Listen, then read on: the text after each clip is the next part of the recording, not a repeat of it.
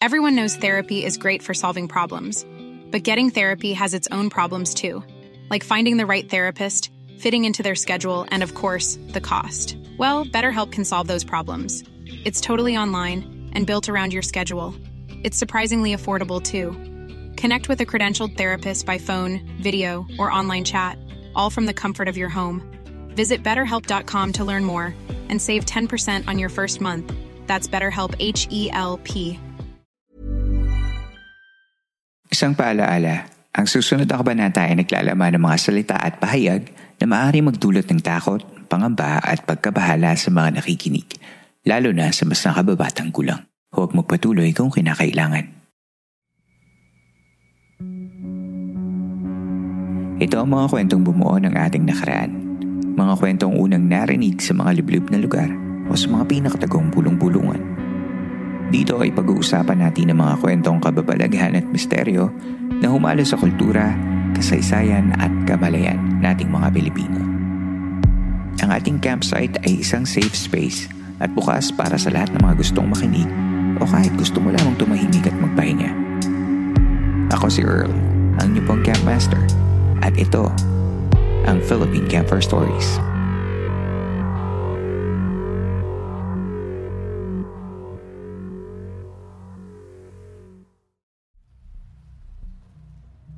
Tuloy po kayo sa ikilamamputwalong gabi ng San Telmo Society Radio. Kumusta kayong lahat? Sana ay napapakinggan ninyo ang episode na ito sa maayos na kalagayan.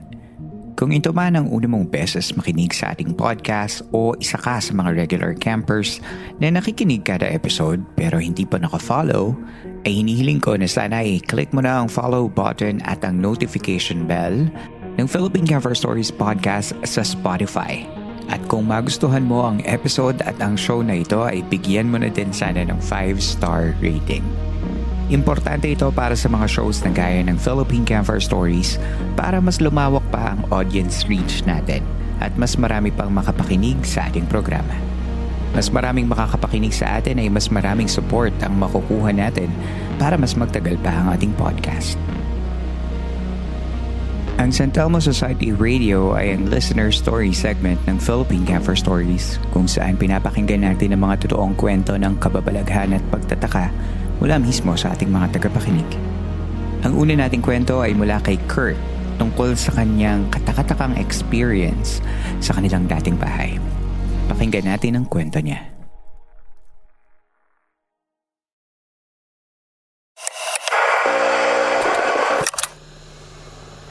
Campers and campmaster. My name is Kurt. I've been a listener to your podcast since last year. I'm so glad to discover your podcast, and I am an avid fan of Filipino myths and paranormal stories. I feel like the podcast is like a community where I can listen to other people's stories. It really helps since yung mga kaibigan ko, mahirap kwentuhan ng mga nakakatakot dahil sobrang matatakutin sila. Anyway, gusto ko lang i-share tong experience ko back from the mid-2000s which for me ay hinding-hindi ko makakalimutan. Siguro kasi ito rin yung first encounter ko sa paranormal. I was around grade 6 at that time. Since I was young, mataas na talaga yung tolerance ko for paranormal events. Mahirap akong takutin at sobrang curious ko na tao. Ito rin siguro ang dahilan kung bakit mahirap ako maniwala at sa totoo lang, Isang beses ko pa itong ikinapahamak. Pero it's a story for a different time. Sa karanasan na ikikwento ko ngayon, ito yung nagpapaalala sa akin na maaari ngang nag-e-exist ang mga multo. Nakatira kami noon sa isang tenement sa Quezon City, MRB Pilot Drive. Noon pa man marami ng kwentong katatakutan ang pumapaligid sa lugar na iyon. Pero isa sa mga tumatak ay noong unang panahon daw yung lugar na iyon ay bulubundukin at doon daw kinukulong ang mga hapong nahuhuli noong World War II. Sabi-sabi, may mga building daw sa lugar na tinitirhan ng mga espiritu ng mga taong namatay na bilanggong hapon. May mga nagsasabi na tuwing alas 12, maririnig o makikita mo daw sila sa hallway. Hindi naman ako madalas magpuyat ng bata ako. Pero isang beses, umuwi sa probinsya ang panganay kong kapatid kasama ang aking ina at natira lang sa bahay namin ay ako at ang kapatid kong babae. At pinatulog na rin niya sa bahay namin yung boyfriend niya na halos itrato akong nakababatang kapatid. Natulog kaming magkakatabi sa kwarto. Ang kwarto namin ay open at walang pinto dahil maliit lang ang unit Malapit lang kami sa sala at sa sala ay may malaking bintana na tinatakpan lang namin ng malaking tela dahil ginagawang makeshift tindahan ni mama yung bintana na yon. Kaya madaling madinig kung ano man ang nangyayari sa labasan. Sa harap ng bintana na yon, yun na yung hallway ng tenement. Noong gabing yun, halos late na kami natulog nila ate at ng boyfriend niya dahil kumain kami at medyo libre kami noon dahil wala nga si mama. Noong nakahiga na kami para matulog ay hindi ko na malaya ng oras. Pero gising pa rin ako at pakiramdam ko, gising pa rin noon ang boyfriend ng ate ko. Dahil hirap akong matulog sa tabi nila, lumipat ako sa sofa, which is nasa tabi ng pintana sa sala. Habang nagsisimula na akong makatulog ay bigla akong naalimpungatan. Dahil may mga yapak ng paa na tila ba nakakadena ang naglalakad sa may hagdan. Nakarinig ako ng iyak ng mga lalaki na tila ba nasasaktan. Sinubukan kong hindi pansinin pero palakas ito ng palakas. Tinamaan na ako ng takot ng oras na yon at bumalik sa higaan. Yumakap sa akin na mahigpit yung boyfriend ni ate at doon ko na-realize na gising din pala siya.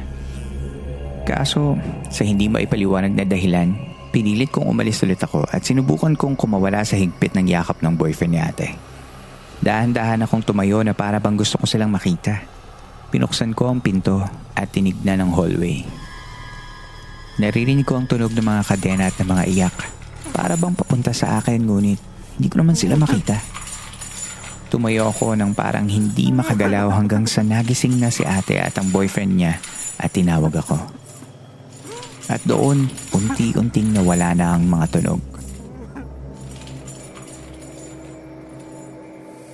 Simula noon, madalas pa rin kaming nakakarinig pero halos nasanay na kami at ang mga kapitbahay. Minsan pa nga nag-aalay sila ng mga ekstrang kandila tuwing araw ng patay. Matagal man kaming hindi nakatira na doon ay patuloy ko pa rin binabalik-balikan ang karanasang ito. Yun lamang po, Campmaster. Sana ibabasa niyo ito at sana hindi ganon kahaba. Ito ang first time na i-share ko ang story nito. Dahil nung bata ako, sa sobrang takot ko pagkatapos ng karanasan na yon ay isinarili ko na lang muna siya. Salamat na marami at more power sa inyo. Kurt.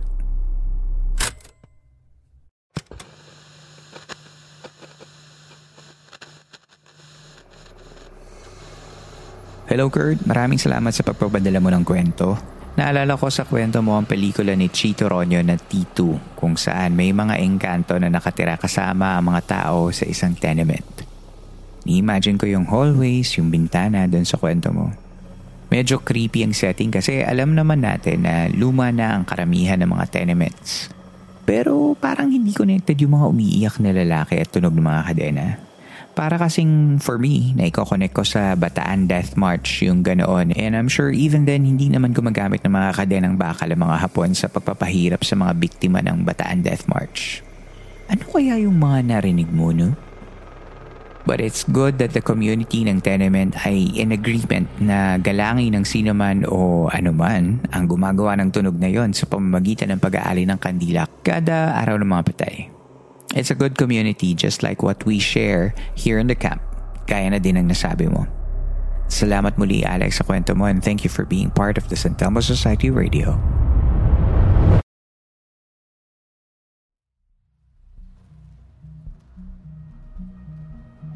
Sa ating pagbabaligi sa pangkwento ang ating maririnig. That and more coming up next. Everyone knows therapy is great for solving problems, but getting therapy has its own problems too, like finding the right therapist, fitting into their schedule, and of course, the cost. Well, BetterHelp can solve those problems. It's totally online and built around your schedule. It's surprisingly affordable too. Connect with a credentialed therapist by phone, video, or online chat, all from the comfort of your home. Visit betterhelp.com to learn more and save 10% on your first month. That's BetterHelp, H E L P. Spring is my favorite time to start a new workout routine. With the weather warming up, it feels easier to get into the rhythm of things. Whether you have 20 minutes or an hour for a Pilates class or outdoor guided walk, Peloton has everything you need to help you get going. Get a head start on summer with Peloton at onepeloton.com.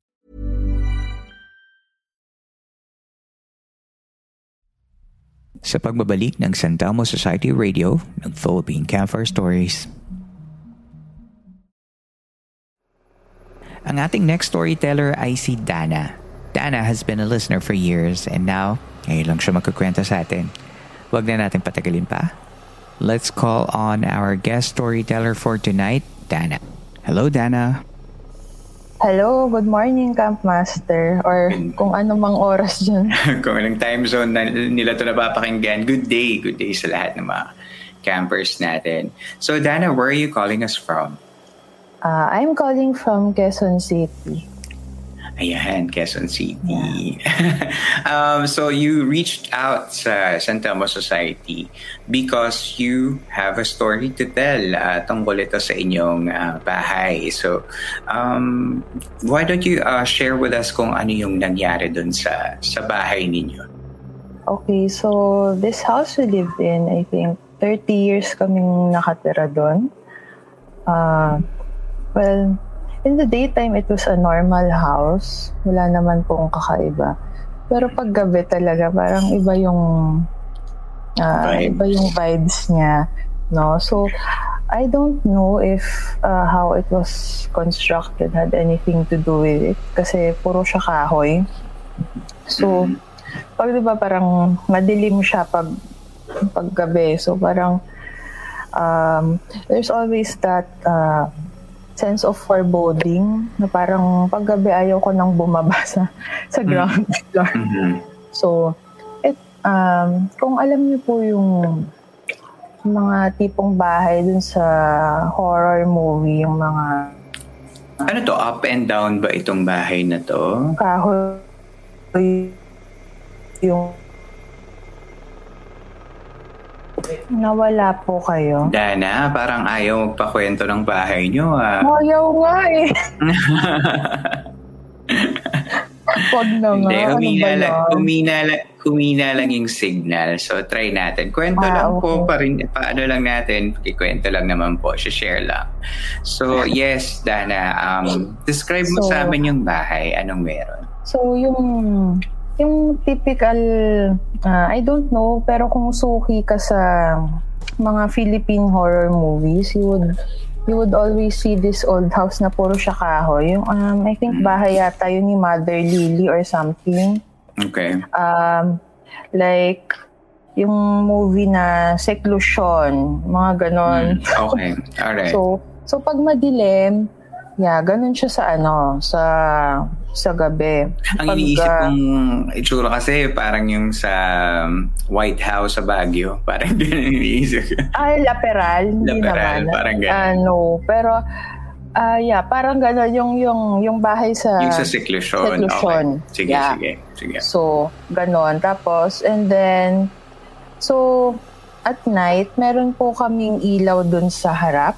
So, parang meron siyang ilaw uh, sa garage. So, okay. so at least parang kahit pa paano merong konting light doon sa pum, yeah, na pumapasok doon sa bintana. Uh, so, yon And then, yeah, yung landing namin, para rin yung seclusion, creepy din. Kasi meron mga santo, yung mga mm carving doon sa landing. So parang piling mo nakatingin sila sa'yo pag dumadaan ka. So, so... Um, sa, sa, sa Quezon City din tong itong bahay na to? Yes, actually, um, malapit-lapit lang siya dun sa Santo Domingo House. Ah, okay. Like Ni few, Anton sa episode yeah, natin, la, sa last episode natin uh, sa San Telmo season last time. Yeah, so like a few minutes by car. Okay. Yeah. So, uh, the house itself, um, wala naman pong unusual, like, uh, wala naman pong namatay doon as far as we know. Um, Uh, hindi naman siya super luma nung lumipat kami doon. Actually, bago pa siya noon. So, um, yeah, it wasn't really creepy unless it was nighttime. But for me, I felt like there was this atmosphere of foreboding ting tuwing gabi. So, um, even as a, a kid. So, Um, and then um, there was a downstairs bathroom sa okay. sa house. So and then the other bathroom was in my parents' room. So parang ayoko namang mang istorbo. So if you had to if you had to go to the bathroom at night, you would have to go downstairs. So okay. that So lahat ba ng mga kwarto ay nasa upstairs na? Ah, yes. Okay. Yes. So, okay. yun po yung setup ng house. And then, um, when I was in college, uh, actually kahit high school, uh, I would get uh, sporadic episodes of sleep paralysis. And the weird thing is that they never happened anywhere else. They just mm-hmm. happened mm-hmm. when I was at home. So, like, they would happen maybe once or twice a month. Um, mm-hmm. Depende. So, that was the weird thing. And then. Do you still remember what happens to you when you go into sleep paralysis? Okay. So, for the sleep paralysis, it really. Uh, I would wake up all of a sudden and uh, not being able to move, of course. Um, and I feel like, you know, you're trying to speak even to shout, but it feels like your throat is closed, you can't really make a sound. And then, one time during one of these episodes, I distinctly remember, mm. parang may nakita akong uh, babae na nasa tabi ko. Parang outline ng babae. Gusto natawanan niya ako. Mm. so, so, yeah, creepy siya. Pero, pero hindi na naulit Yeah, but the sleep para yung hindi na naulit na nagpakita po yung babae na yon. Pero mm. yung sleep paralysis, it, it would recur through the years. So, um, yeah, but I think I was the only one who really had the sleep paralysis Experience. episodes uh-huh. in our family. And this is a big deal kasi you work in the medical field and uh, uh yeah. Kaya Although, parang ano, yeah. so parang sabi ko, nako, parang ang ano, 'di ba? Lagi 'yan eh, parang science Laging versus meron, uh, ano, uh, yeah. the paranormal. Eh, parang hindi sila nag nagtatagpo most of the time. Pero um, kaya this is actually kind of um, uh, it, it's a big deal for me then kasi parang you yourself um, parang a person of science and uh, the medical industry. And um, may mga kwento kang ganun, eh, naniniwala ka. And, uh, you know, uh, uh, as much as I'd like to, uh, uh, as much as possible kasi I always go back to my skeptics uh, skeptic self. Baka mamaya kasi um, you're under stress mga ganun di ba? May mga ganung uh, uh, yeah yung possible possibilities um, na parang reasons, uh, yes. may mga under may mga ibang factors external factors din na um, nagpe-play into consideration, especially kapag mga ganun na um, sleep paralysis. Pero I'm, I'm, I'm happy na you are very open to the idea na yun nga, na could be something else. Yeah. So actually, I was uh, I was a bit uh, skeptical also. Uh, but then, uh, having experienced it myself, you know, um, hmm. you can really you can't really uh, hindi mo naman dismiss ma- the yeah hindi mo talaga ma-define everything eh. yeah. Yes. So okay. so yeah so sleep paralysis is really uh, I think a, rampant trend. Yeah it's a thing rampant trend kasi uh, in most of the San Telmo Society episodes laging meron di ba Lagi. Lagi. Yeah. Every season na magsa-San Telmo tayo, laging may nananaginip. Feeling ko nga ako na rin yung ako na rin yung nagko-cause ng pang mga panaginip nila dahil nakikinig so, sila sa akin sa gabi. So, kaya nga ang tagal ko rin na hindi sinasubmit tong story kasi may sleep paralysis lang naman.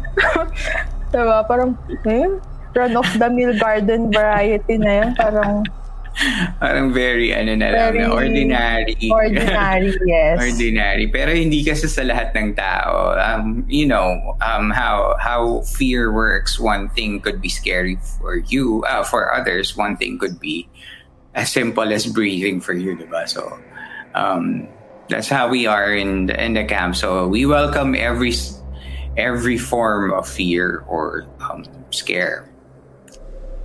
Okay. So, so the sleep paralysis was a regular thing, uh, sporadic, and then the um, the real interesting part, nandito na po tayo sa exciting Sa part exciting part. ng ating story. Um, um, we were uh, we already moved out of that house a few years ago. So uh, before we moved out, uh, we we had um, I had this um, experience um, where I would wake up at 3 a.m. approximately, and then I would go down and the light would be off sa garage. So, wala talagang ilaw, ang dilim. and as in pitch black talaga. And then, um, hindi the ba, funny hindi pa uso ang ano nito, nightlight. Um, I have to explain though kasi uh, yung uh, yung yung light po sa garage is meron siyang sensor, 'di ba? Meron po yung pag Mm. madilim na siya. Motion sensor? Ah, no, Or, no, no. Um, uh, light parang sensor? Light sensor, yes. So, so pag madilim, ah, pusa Bumubukas. siyang sisindi. Mhm. So, sisindi siya, usually mga dapit hapon, 6 p.m. Ganon, diba? Usually, ah, sunset. So, Mhm. okay, gumagana siya noon. So, nagtataka ako, syempre, madilim pa rin naman, hindi pa naman sumisikat yung araw. Ba't na siya pumatay? Mhm. So, yun. So, and this would happen uh, almost every yeah, almost every day, but not every day. Mhm. Um, I think I would say siguro five days a week. So, the funny thing is, pag merong ibang tao na uuwi ng madaling araw, like, kunwari galing sa patay, sa, sa lamay, Oo. because I remember my parents went to a, a wake nung around that time. Hindi siya namamatay pag ibang tao. Oo, pag ako lang, tapos mga 3 a.m. lagi, bigla akong magigising. Like, yung alam niyo po yung parang naalimpungatan ka, gano'n. Tapos, Mhm. yeah. And then, bababa ako, pababa ako, yun nga, ang dilim niya. And then, to reach the the bathroom, there's this like long hallway. Mhm. So, bago ka makarating dun sa bathroom, ang, ang dilim ng lalakaran mo, tapos it's quite a distance too. So, alam mo yon dahil I don't know if ganun lang ba ako ka-imaginative or what. Parang ine-expect ko anytime may lalabas na ano, may lalabas na valak or something out of out of the shadows. No? Gurusuki lang ako ng horror movie. Pero Nakapanood ganun. mo, no? Bigla kang kung ano-ano yung naisip mo. So, and then of course, uh, there's a mirror in the bathroom, right? yeah. So parang I would always be looking at the over my shoulder at the the mirror. Meron bang nasa likod ko? Ganun yung feeling. I felt like I was being watched. Okay. So, and this would and this would happen. Yeah, like this happened for nearly what three months. Hmm. Mhm. So How old were you when that happened? Ah, what part of ah, your life? adult na po. Adult. Sorry. Masyanda na ako noon, yeah. Okay. So, um, so, yeah, I, I mean, it's not, it's not like, um, it's not, I didn't really like see anything na yung definite ah, Walang form na nakita. shape, yeah. But the atmosphere, ang bigat. Hmm. And then, usually, maingay yung mga aso namin. Pero during that time talaga, tuwing madaling araw na yun, walang, walang noise, walang sound. So, parang, um, which is unusual kasi, I mean, walang movement talaga. Like, you wouldn't be able to hear na uh, the dogs were barking or anything. And usually they would they would make noise. So uh, it was pretty unnerving that uh, that silence and that that heavy, uh, very dense uh, darkness. Okay. And it was just the atmosphere, I think. No. Really. The stillness of it, yun yung nakaka-training kapag ka walang nangyayari. Pag wala kang naririnig.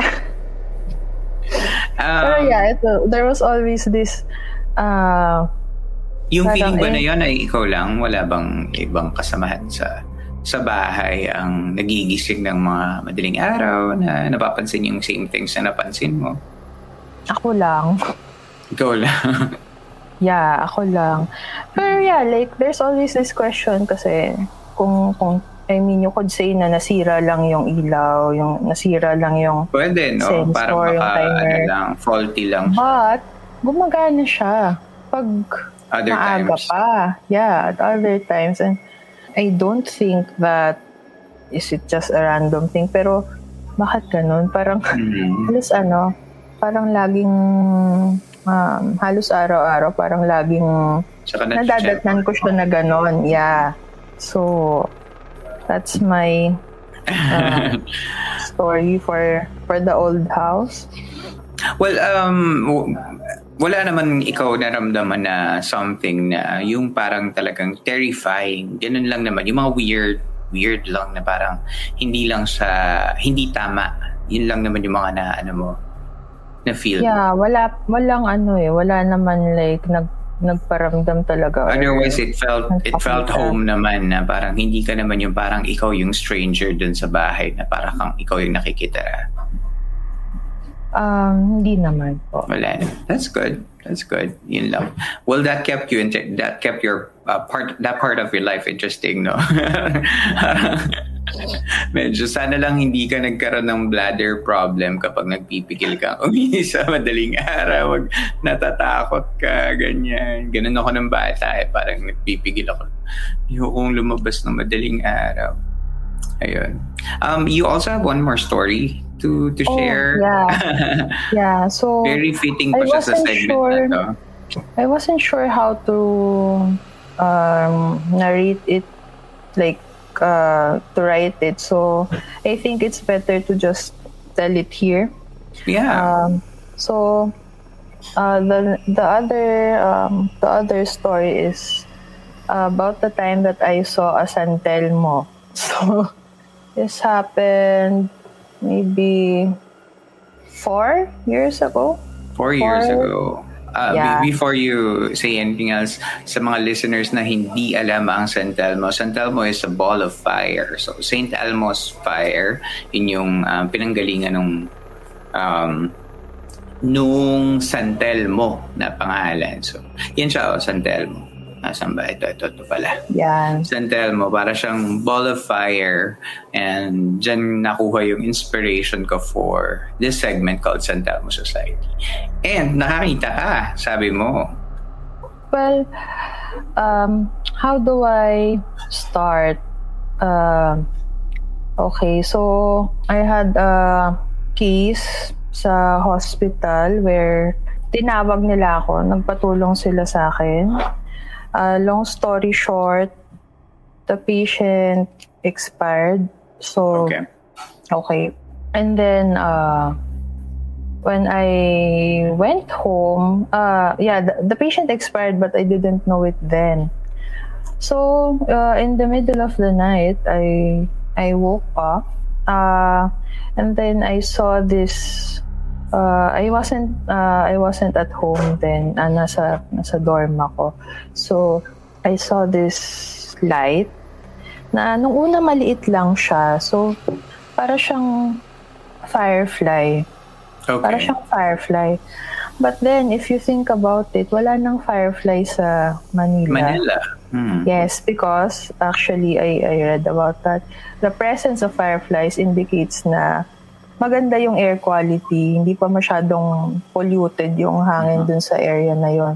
So, of course, Manila is hopelessly, Mhm. infamously polluted. Yes. So, sabi ko, wala nang firefly sa Maynila. Like, Mhm. you you will not be able Especially to sa find them. residentials na medyo Yes. maraming tao. So, sabi ko, ano yan? And then, um, it got a bit bigger. Tapos, nagfo-float lang siya doon sa near the ceiling. Near the ceiling. And then, biglang may tumawag sa akin. So, late na yun, mga 1 p.m. ah 1 a.m. sorry, 1 a.m. And it was uh, raining heavily uh, that time as well. So, um, so nung, nung tinignan ko yung phone ko, nakailang, nakailang miss call na pala yung mga tao doon na ay namatay na yung, at I mean, nag-text na ay nag-expire na si patient ganito. Okay. Okay. So, um, I never really like uh, connected it with that at the time. But then, nung naisip ko, ayaw nga pala, no? San Telmo, St. Elmo's Fire. Fire. So, yeah, but um, they're like supposed to be manifestations of the disease. So, Soul. Yeah.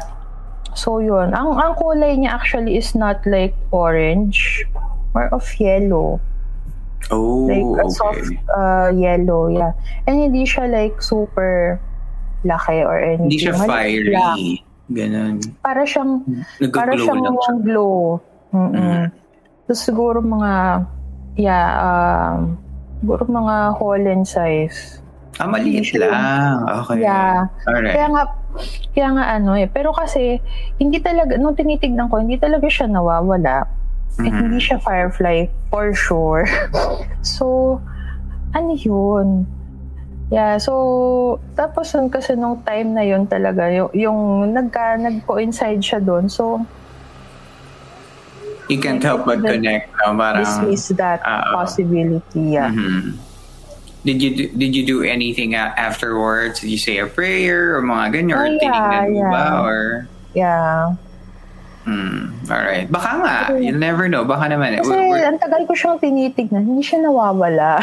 ah, okay. Did you make a Yeah. connection to uh, the patient? um, Or what rin naman. connection? I mean, Ah, no. when you Ah. give care to people kasi, di ba, parang medyo Yes, yes. Ah, parang long term ko ba siyang pasyente? Ganun. Or not even, med, no, kung nagkaroon lang kayo ng connection, even the day before or something. Wala masyado.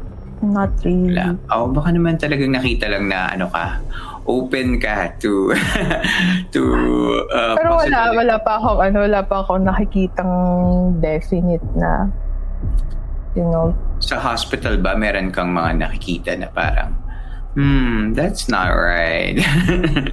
oh, actually, mayroon, mar yeah, yeah, okay, kasi, so, for context, uh, I used to work at uh, this really old hospital that was established in the 1940s. Mhm. So, Ilan lang and yan. then, Mm.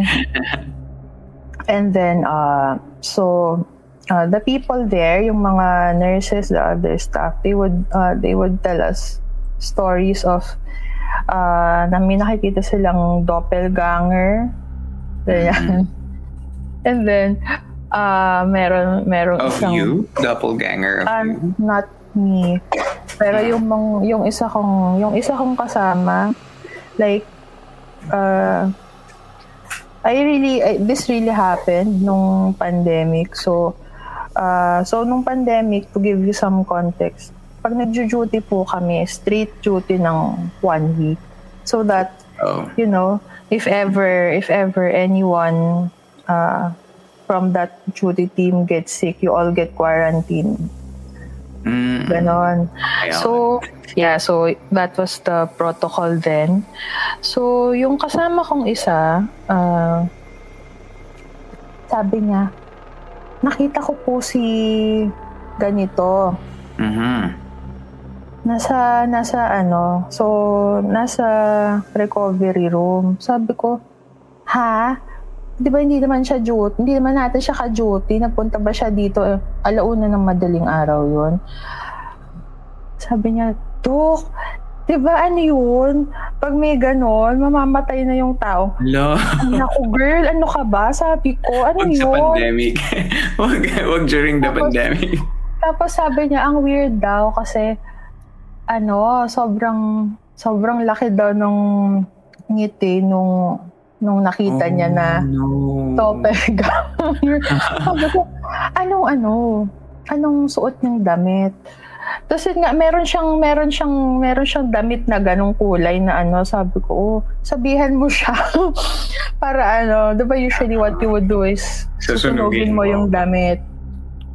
Yeah. Buhay But pa then, naman siya ngayon, just checking. Oh yeah.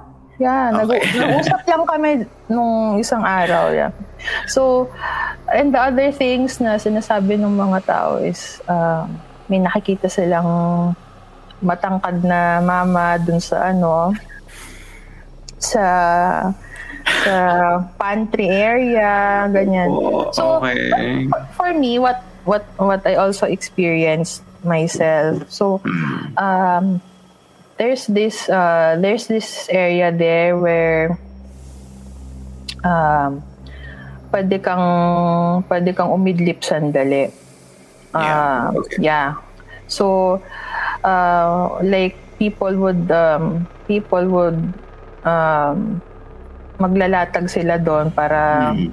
sleep break uh, para maka ano pag night duty. Okay, okay. Uh, pero like um, the funny thing about this uh, this room is that walang aircon doon. Mm. Pero bigla ka magigising madaling araw, sobrang lamig. Mm. Sobrang lamig. And then, um, so, and I also experienced this uh, while, you know, while trying to catch some sleep. Bigla mong mararamdaman, merong kumakalabit sa'yo. And then, parang may humihilang ng buhok mo. Ay, And baka then, kasi malilate ka na or ano, ginigising ka lang. Ah, uh, no, madaling madaling araw yun. And then um and then uh, meron merong one time na may tatlo sila na they expe- they experience the same thing at once na merong merong sumasabunot sa kanilang bata in their sleep. Mm. May sumasabunot sa kanila, naka ano, naka nakaputing damit daw. And then they all woke up at the same time. Tapos yun nga, nagkwentuhan sila. Na naginip ako. yeah. The same dream. Creepy. But yeah, you, you, I really experienced that yung merong parang hinihila yung buhok ko. Ala, anong ginawa mo pagka, nung pagkagising mo? Ah, uh, actually, patulog pa lang po ako noon. Pag ganun, dead ma ka na lang kasi sa sobrang pagod mo na. Tulog is life. parang, oh, bala ka dyan. Oo nga, no. Minsan ganun talaga eh, parang pagod na ako, bahala ka na. Kung mumultuhin mo ako, balik ka bukas. Pag yeah. nakapahinga na. Oo nga, well, ganun talaga, lalo na sa mga hospitals, no? And even sa mga BPOs, from what I heard, yung mga ganyan, may mga break rooms for for sleeping na yes. may mga ganyan nga na nagigising, tumatabi, mga nag, nangangalabit. Ayan. So, napaka-playful ang mga kasama natin. well, yun. Thank you so much uh, for for sharing those stories at uh, nabigyan mo ako ng pagkakataon na makipagkwentuhan sa iyo. Um, do you have people to say hello to, mga kasamahan mo or anyone of your friends that might be listening to this show? Um, not really. or you can just say hello to anyone. Okay. Uh, hello, campers. Uh, I hope uh, you were a bit diverted by my stories today. Definitely. uh, I'm sorry they're not they're not the scariest, but um, there's something to think about, I think. Yeah, oh, yung mga everyday everyday na ganyan nangyayari kasi parang it makes people um, feel they belong to um, a community like ours na parang ay normal pala yun. May nangyayari pala yun. At yeah. least parang you, may, you make people uh, feel na parang hindi sila nag-iisa kapag ka ganun naramdaman nila. Kasi parang sometimes they feel alienated na parang hindi sila makapagkwento, di ba? So, ayan. Then, yung mga ganyang simple quote-unquote uh, stories ay um, importante pa din yan kahit na hindi siya yung the nakakatakot ano talaga. Yeah, so, so parang kung ano to, kung horror movie ito, parang... Ikaw yung simula. Ikaw yung... Parang, uh, parang ano, atmospheric siya, ganon. Hindi siya yung outright jump scare. Pang ano ka pa lang, pang, pang set the mood. yeah. Ayan, well, thank you so But much for sharing. It really happens though, yeah. Yeah, it, yeah. it happens. I, I, feel, I feel those things all the time, especially mga sinasabi mo, you feel, you feel watched, those kind of things. anyway, thank you. Thank you for calling us and sana next time kapag may mga kwento ka, let us know again. Okay? Thank you. Thank nice you. Seeing you. Nice seeing you, Dana. Maraming salamat muli sa ating kasamang camper na si Dana for that San Telmo Society radio story.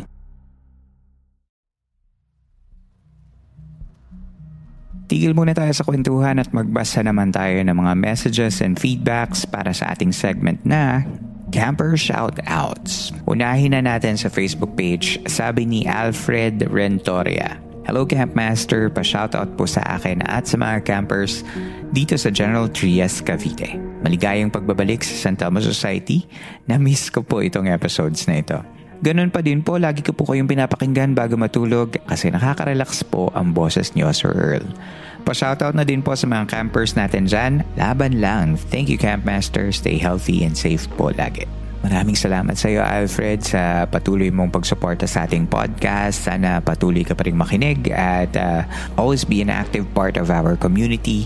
Um, you know, engaging other people to share their own stories at makinig pa sa ating show. Thank you so much, Alfred. Sabi naman ni Camper Angelica Vergara, I love your content. Auto-download sa Spotify yarn. Yan.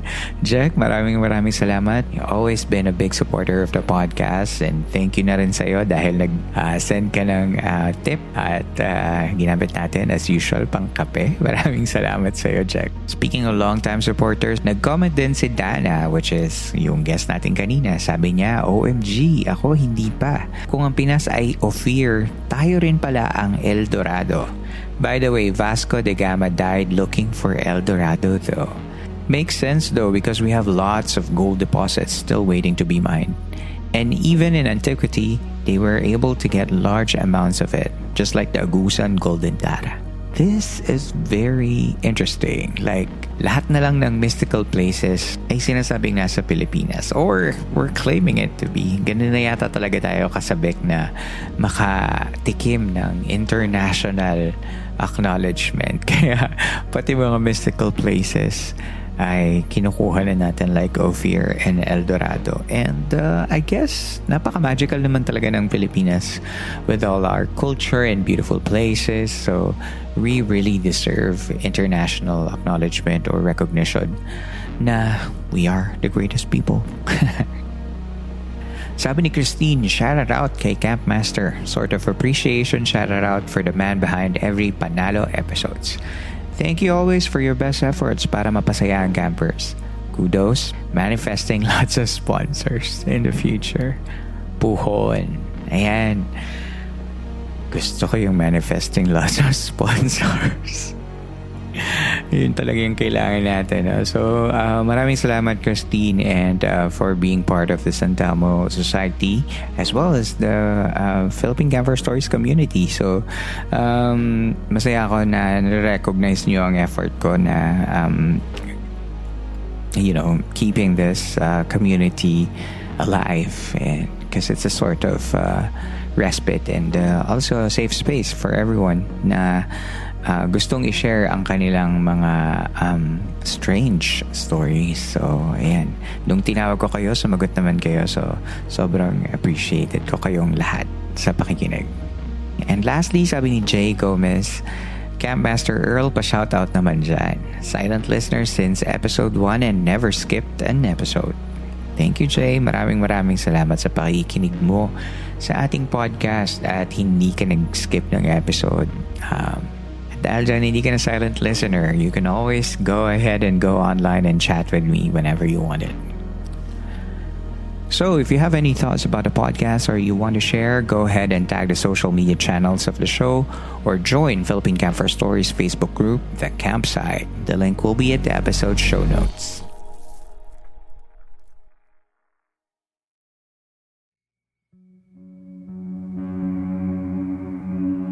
Dito na po nagtatapos ang ating kwento. Kung gusto mong sumali sa aming online kwentuhan, pwedeng pwede kang makipag-chat sa akin at sa mga fellow campers pag nilike mo ang ating Facebook page na Philippine Campfire Stories. At kapag sumali ka sa ating Facebook group na The Campsite Philippine Campfire Stories. Doon makikita mo ang ating group chat at madalas ay doon ako nakikipagkwentuhan at nakikipagkulitan sa iba pa mga campers. Kung gusto mo naman suportahan ang show by giving monetary tips, you can do that by joining our Patreon kung saan naglalagay ako ng mga extra content for the podcast listeners. Para naman sa mga GCash and PayPal users and supporters, you can DM me when you send your tips and I will send you the link to the content. Yung GCash and PayPal account numbers is also in our episode show notes so puntahan nyo lang nandun yan. The latest content I put out is the enhanced version of the raw recording from my interview with a guest from last season, si Anton at si Manila. Mas malinaw ang audio ni Anton dito and uh, I'm telling you, mas malinaw ding maririnig yung mga nasa background niya. Muli, maraming salamat po sa inyong pakikinig. Magkita tayong muli sa susunod na kwento. Ako si Earl at ito ang San Telmo Society Radio segment ng Philippine Campfire Stories.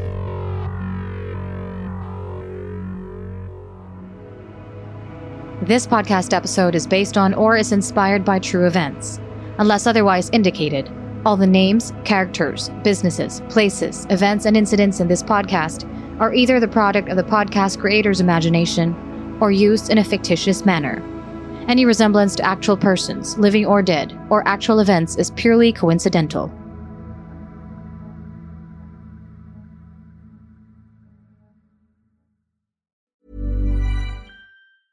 Planning for your next trip? Elevate your travel style with Quince. Quince has all the jet setting essentials you'll want for your next getaway, like European linen, premium luggage options, buttery soft Italian leather bags, and so much more. And is all priced at 50 to 80% less than similar brands. Plus, Quince only works with factories that use safe and ethical manufacturing practices. Pack your bags with high-quality essentials you'll be wearing for vacations to come with Quince. Go to quince.com/pack for free shipping and 365-day returns.